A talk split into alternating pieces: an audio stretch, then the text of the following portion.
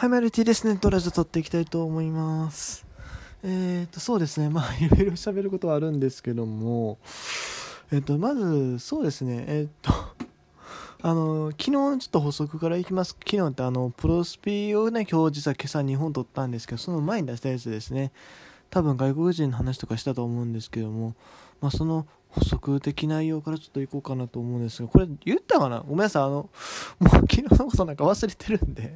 何を喋ったか何を喋ってないかいまいち覚えてないんですけども、多分昨日結構時間すれすれだったんで言えなかったと思うんですけども、あで、あとまあ今日、今日もね、なんかいろいろニュースでしたから、改めてちょっとまあそれも込みで触れますけども、まず、外国人が、外国人枠が5人になるっていうのはまだ決定事項ではないです。あくまでも協議中。うん。あくまでも協議中です。はい。あのー今日確か、登録枠そのものの拡大、その日本人も含めた登録枠とかベンチ入り人数の拡大っていうのは、えーほぼ正式決定みたいなことされてたと思うんですけども、外国人枠に関してはあくまでも協議中であるということをね、ちょっと、皆さんお願いしますね、本当に。うん。ほんまにね、あの、各球団の利害がもろ出てくるところなんで、かなり揉めてるんじゃないかなというふうに思います。本当に、特にまあ今からの新規の補強っていうのは難しいので何回も言いますけども。まあ今朝のニュースでね、えーなんだっけ、メジャーリーグの、なんか、オールスターに出たようなピッチャーが日本に来るかもみたいなね、話があったりしてたんで、まあ、新規補強はなくはないんでしょうけど、でもやっぱり時間がものすごいかかる。うん。まあ、正直な話、まあ今、国内で、そのなんだ、えっ、と、だから育成選手とか書いてる球団とかの方が圧倒的有利になってくるので、それやっちゃうとね。そう、だから、なんとも言えないんですよね、本当にあるかどうかは。なんかもうメディアは決まったかのように書いてるけども、ちょっとそれはどうと思うんですけど、いろんなシミュレーションばかりがね、先に出回って、えー、なんか、検討中っていうのがすごく薄く書かれてる。もう、もう決定事項が何か書かれてるから、僕はすごく心配なんですよ、その、なんだろう、そうならなかった時のね、あの、ファンの反応っていうのが。うん。で、まあ、あともう一個補足しておくと、あの、国内から取ることもできます。あの独立リーグでプレーしてるピッチャーとか、まあ、野手っていうのもいますから、例えば、まあ、有名どころで言うと、えっ、と、去年までシェブでプレーしてたヒース投手なんかは、今年は BC リーグ富山でプレーしてるので、えーほんまに、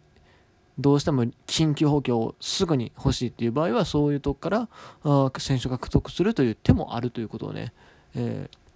覚えておいていただけたらなというふうに思います。あと、まあ、もちろん BC リーグに所属している日本人ピッチャーというところもいるですし、まあ、それは日本人やけどね、あくまでも。まあ、でも外国人でもそういう手はあるし、まあ、そこにいる選手が果たしてどのレベルなのかって言ったらあれやけど、まあ、でも、弊社ってある程度実績もあるしねっていう気はしますけどもね。はい。で、えー、そうですね、その上でちょっと話をすると、まあ、基本的にまあもう一試合一試合まともに触れていくのはやめようという話をしたんですが、えーと、ちょっとね、やっぱね、今日の話の大炎上を見てしまうとね、まあ喋らずにはいいられないので、えー改めて喋りますが、えーまあ、今日ね、ガンケル投手がね、大炎上したんですよね。満塁ホームラン2本打たれたと。まあ、ガンケルでも僕前から言ってますよね。ほんまにあのピッチャーは今いい時と悪い時の差があんまり今激しいから。うん。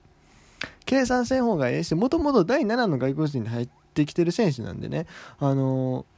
シーズン頭からバリバリ働いてもらおうっていう気持ちでいない方がいいと思うのよ。明日でしっかり調整して、でも持ってるポテンシャル間違いなくすごいわけじゃないですか。今まである程度結果残してるわけやからね。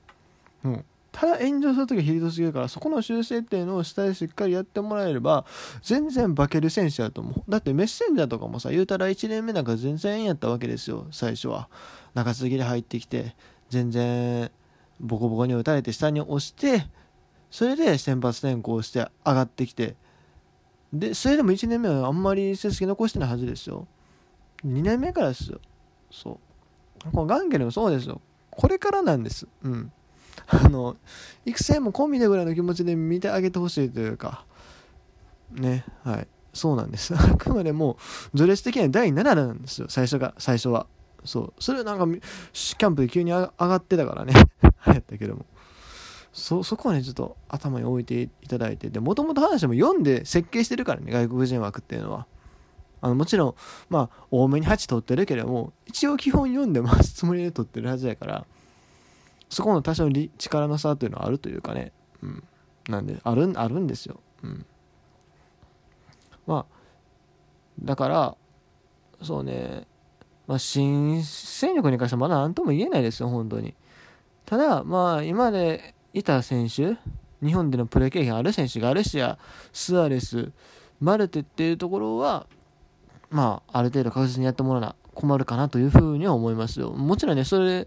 その3選手をね、あの、2軍に追いやるよ、追いやるぐらいに、えー、新しい戦力っていうのを頑張ってくれるのが一番いいんですけども、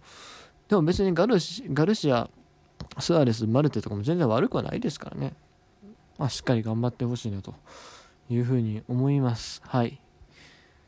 ということで、そうですね。えー、次の話題いきますか。えっ、ー、と、高校野球のお話です。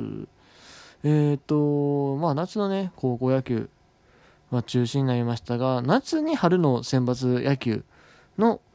まあ部分的にやると。まあ交流試合という形で、えー、春の選抜出場試合だったチームが、えー、1試合ずつかな、やるということに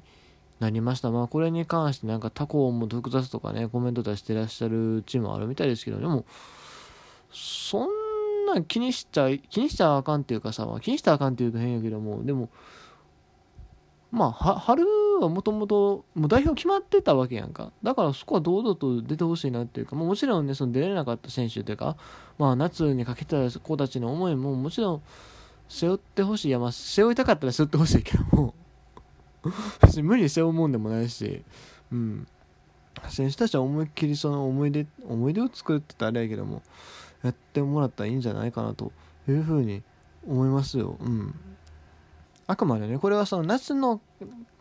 夏のその大会の代替じゃなくて、春の中心になっちゃったやつの代わりなんでね。うん。